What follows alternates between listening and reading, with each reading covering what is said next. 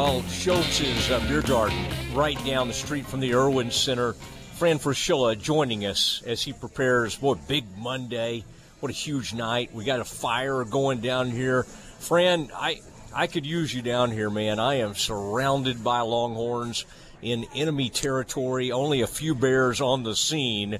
This is going to be uh, it's going to be quite a night to shut down the Erwin Center. Thank you for being with us. Yeah. Now listen. Now you know I'm, I'm a neutral observer tonight. I mean, I you'd have you have to fight your own battles in the Big 12 because I am Mr. Big 12, which means I've got 10 teams to cover. Mose, I can't be worried about the Baylor Bears as much as I like you. well, oh man, I mean, I can't you I fight just, your own battle Fran, with those Longhorns? no, no. I, have always needed your help. You don't always wade into these uh, things I get myself into uh, for good reason. I, uh, I, I, I did see the um, the president of Baylor and the first gentleman made their way into Scholz's beer garden. I think things are changing at Baylor a little bit when our when the president of the university is showing up at one of these places.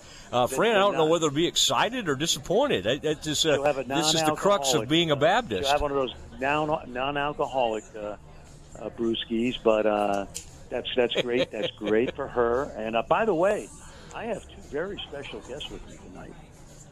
I have the great Brad Sham has come down on a busman's holiday and is hanging out with uh, with uh, the ESPN guys, um, and also Verne Lundquist and his lovely wife Whoa. the game tonight. How about that? Verne lives in Austin. So there will be a lot of luminaries in that building tonight. Not only do we have a great game, uh, needless to say, Yeah. we'll talk about it, but uh, a lot of history in that building. You know, a lot of John Denver concerts back in the day, and some great games. I uh, Acie Law, Kevin Durant. You remember that double overtime? Uh, great game, and uh, we're gonna have fun. Oh, tonight. We really are. And, and two teams playing well. Two teams who you know, constructed differently, those, but uh, both teams are, you know, moving quickly towards the NCAA tournament. Yeah, I think you're right. And both teams uh, starting to kind of get things together at the right time. You made me think Yes. back mentioning some of those battles. I think Ron Franklin probably would have been on the call for an Acie Law type situation against KD, and uh, I, I think that's even before we all called him KD.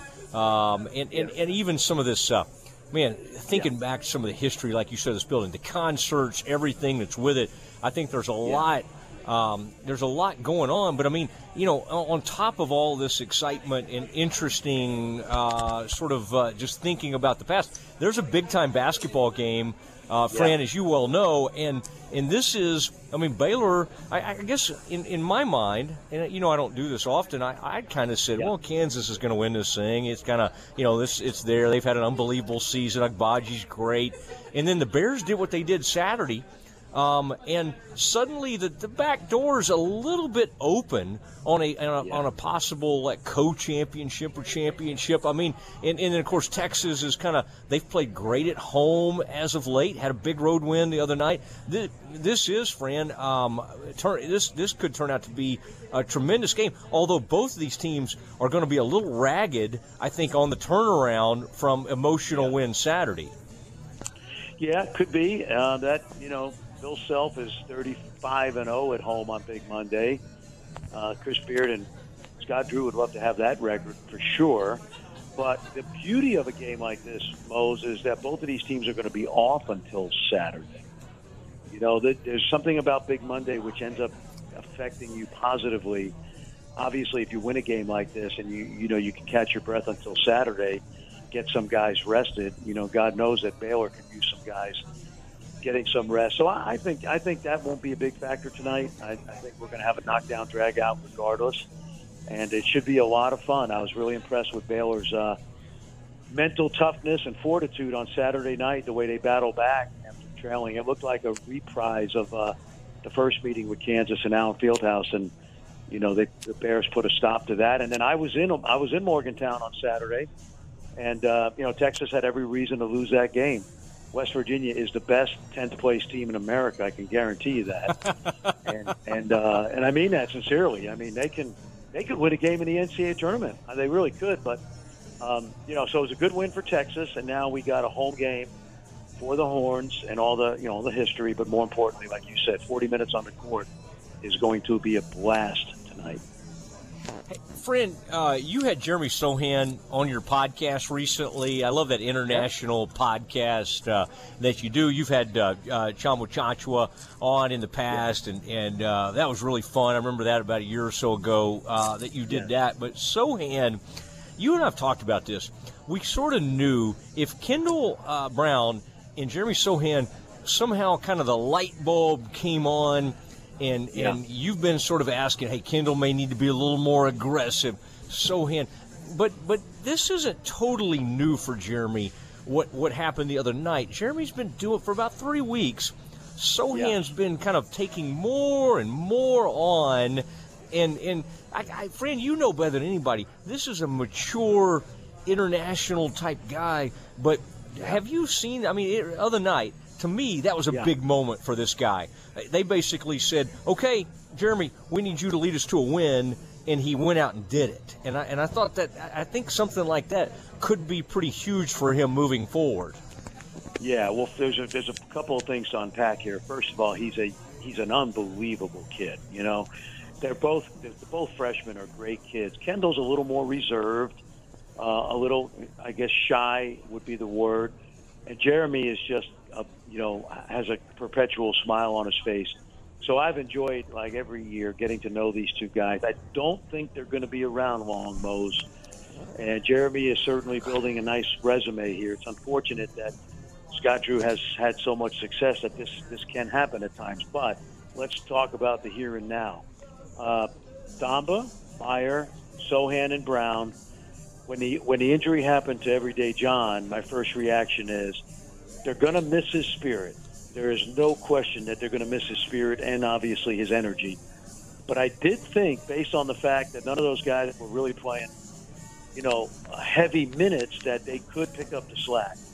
The four of those guys are averaging 42 points and 26 rebounds between them since the injury against Texas when John went out. So I'm not surprised at any of them. Uh, I'm not surprised that Jeremy, to your point, he's played a lot of international basketball, even though he's a young man. By the way, here's what's crazy about both both freshmen. Um, they don't turn 19 until next May, both of them. We're used to 19 year old and 20 year old freshmen in college with yeah. school and everything. So I give give them both credit. They're both coming into their own. Jeremy, none of this is a surprise to me. I've watched them since September, but it's nice to see that all four of those guys including Matthew Mayer with 12 huge rebounds Saturday night. Uh, and obviously, the way Flo's improving, none of this is a surprise, and it's a good sign for Scott Drew. Really, the only thing left is for LJ Cryer to get healthy, and nobody knows when that's going to happen. Yeah, I, I, you're right. And, and, and at some point, I like how you do this because there's sometimes announcers work off old talking points and they're like, oh, yeah. they're hurt, they're injured, or whatever. And, and, and, and it's like, listen, we those of us that follow this thing closely know that Cryer yeah. has played one game. I mean, they, they were kind of yeah. on down the road. If they get him back, it's kind of like they got yeah. Remy back the other night for Kansas, and it was nice. I'm sure Kansas people were like, whoa, this kid could help except, us. Except, def- except defensively. Except defensively. He was. Uh, Correct. Yeah, they picked on but, him, but, but I get it. But I get it. Yeah. You you sort of move on and realize, well, right. we're probably going to need to get it done without him. And I think you've even hinted at some point, do you shut him down? You know, you can't just go from game to game going, oh, maybe they'll get him, maybe they'll get him. I mean, at some point, yeah. you're like, we haven't had him in forever.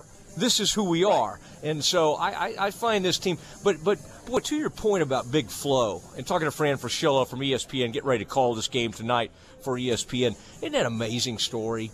Where the, yeah. in, in my mind, and, and you may have had a different thought on this, but but his big, you know, his ceiling was just a guy that would take up space, you know, maybe play some pretty yeah. good defense.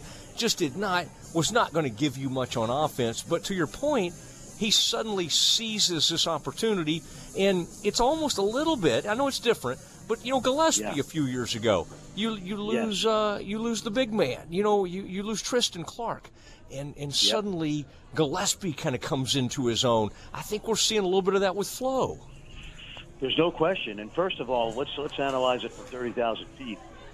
Few people in a country do a better job of developing players than Baylor. That's that's that's a given. I mean, that's not um, that's not blowing smoke. It's just we go back through the years and you see how all these guys get better. So it's great that Flo took on an opportunity uh, because of the misfortune and has turned it into where if this was the beginning of the year, he'd be playing himself into like honorable mention or maybe even second or third team all Big Big 12. That's how good he's playing. And he may very well be honorable mention. We don't know. I also think he ought to think about coming back next year because um, I think he would he would become one of the best big guys in this league and you know put himself on the map nationally. Having said that, the, the progress of all four of those guys is not a surprise. I think this team is very capable of getting to a Sweet 16, maybe an Elite Eight. I just don't know if they can go the distance without L.J. Cryer. But that's can't, that's neither here nor there right now, Mose. They are who they are, and they're pretty damn good. Yeah, I think that's right. And um, and and we found out the other night. We, we sometimes wonder year to year if Gonzaga is a superpower, and they're still great. Yeah. I mean, it's an unbelievable Yeah. program, but you know, there's flaws. They, like anybody. Yeah. I mean, they got beat the other night, and it can happen to Sure. anybody. But um, and, and quite honestly, Fran, you're always kind of good at the perspective of going. You know what? That loss might help them, whatever. Well, as Right. Baylor fans, of course, we don't hear that always and go when we're getting beat 81-59 or whatever at Kansas, and you say something like that, we're kind of like, uh, doesn't feel like it, Fran. But obviously, the fact that you like these coaches, but you're not quite as close to it as we are, you sort of understand those things. And like Gonzaga finally losing a conference game probably wouldn't be the end of the world for them. Yeah, and, and by the way, I lived it. See, I've lived this. I mean, I know it's been a while since I coached, but I still have the coaching mentality. And so, when you get when you get your butt whipped, which happens, you then have you know it's easy to win 26 in a row or 18 in a row, whatever you know, like like the, some of the streaks that Scott Drew's had. But nobody's better equipped to handle adversity than Scott Drew, based on the first you know 10 years. So, but coaching is we, we talked about it today. The number one job description of a college basketball coach, especially after February 1st, is crisis management coordinator. It's not recruiting, it's not X and O's, it's how do you handle adversity. And that's what these guys get paid for, you know, and everybody has their own adversity this time of year. Mark Few now has to settle his team down after the loss. They will, but injuries, tough losses, losing streaks, it all adds up, and how you handle adversity is a measure of what kind of team you have, what kind of character they have, and uh, you know Scott Drew's done it pretty well over time. I I remember you remember about seven or eight years ago, I think they lost like six out of seven in the league, and uh, they ended up. It was the year I think they beat they crushed Creighton in the NCAA tournament, and I remember talking to him during the losing streak, and I said, if I told you 12 years ago that in 12 years you're going to have been to two Elite Eights, five NCAA's, and oh by the way, you got a six-game losing streak in year 13. Would you buy? Would you hand? Would you buy that? He'd say, "I take it every day of the week." I said, "You got a six-game losing streak. Deal with it." and that's how it is. Crisis management coordinator. Yeah, and you're right. I mean, there have been some of those. I, I think back to that one team where we, we you and I, I mean, you kind of see things sometimes because your coaching background, international back, Yep. you see things sometimes that we don't, other people don't see. And like that Maston kid who just wasn't, a high energy, didn't seem like he's going to be a great player. That one year he helped them in a huge way. You know, he he got it going, and he had some kind of old man's game. And then to your point that that, that Creighton, sort of, you get me all excited thinking about those Yeah. old games. I mean, Yeah. they ran them off the court. I think that was in San Antonio. I mean, they just absolutely annihilated a good McDermott team. Was that uh, was that- that, McBuckets yeah. on that team? Was that Doug? I think so, and I think that Yeah. was the year. If you remember, they lost like seven out of eight uh, in Big Twelve, and it looked Yeah. dismal. And and you know, the, see what I love about my job is, and I don't mind this at all. The national media is picking up on Jeremy Sochan. Well, we were talking about Jeremy back in December and January, and so I always love being a little head. I don't. I don't say this with any you know, cockiness, but I, I love the game. I know these programs so much. And oftentimes I see a Buddy Hield as a sophomore and say he's going to be great, or Jevon Carter, or, you know, uh, it was, I, I think I said last year, Davion Mitchell could end up being a lottery pick. this was early January. They had against a game against Oklahoma last year at home. He was easily the best player on the floor. So what Jeremy and Kendall are doing are not a surprise. I'm a little surprised by Flo, more power to him. And then Matthew is just he's a therm- he's a thermometer, man. He's you know who knows when he's going to be ultra hot or sometimes cold. But you know I love what he did the other night. He he got traffic rebounds in that game, and that that bodes well. Yep, yep. He kind of like I like how he pulls it down. He'll go up there at its highest point, yeah. rip it down. Yeah. I know you like that too, and and, and yeah. it's hard to go through him when he does things like that. All right, Fran. Well, you've got me fired up. We got a fire pit going over here at, at Scholz. I know you got to have be focused. Tell Brad. Yes. Tell Verne, oh my gosh, you talk about Dallas luminaries. Now, Brad, by the way, Brad Sham condones me. Uh, we've had a long friendship, but now he adores my pastor who is uh, uh, who is stepping down after 33 years. But uh, oh, uh, ask him about George Mason, my pastor, my Baptist pastor, is I is uh, one of Brad's best friends in the world, and uh, and then I'm buddies with Rabbi Stern, his rabbi, and uh, oh, but uh, but man, but Brad just man. puts up with me because you can imagine, Brad, uh, I'm not easy to deal with. Uh, but but but I, I, still love Brad anyway, and we. Uh, but that's a great group you have with you. Uh, you know, Brad. Brad. Brad loves he loves my better half more than me. He's known the former Meg O'Connell, former Southwest Conference, uh, you know, uh, media relations assistant to the great Bo Carter. Um, Meg O'Connell, now Fraschilla, he and Chuck Cooperstein go back even further than they do with me. So Brad is one of a kind. And when he told me he was on the phone with Verne and that we were going to get tickets, and Verne Lundquist is going to be at the game tonight, we're all excited about that. And uh, hey, listen, I'm glad you tracked me down, Mose. I'm a moving target for you during the season, so you got me in a hotel room, and I'm glad I could be on with, with you for a little while. Yep, it was fun, Fran. I always appreciate it. I'll, I'll give you at least like a uh, a month off without calling you. Okay. well, when I get to Dallas, because we're now in Colorado Springs, uh, I'll meet you at Tupi Okay. Oh, Tupi tacos. I can I can Tupi taste tacos. it now. All right, Fran. Have a great call tonight. I'll talk to you soon. Hey, man. Have fun. Have fun. Okay, you bet. There he goes. Uh, Fran Fraschilla, uh, ESPN, uh, their top analyst on the Big 12, knows it better than anybody. Sometimes they put other people on it, and uh, and we suffer because uh, Fran knows it better than anybody. We appreciate Fran being on with us. All right, um, we got Campus Confidential. Excuse me, we've we've got the dismount. Thanks, Aaron. We got the dismount coming up next.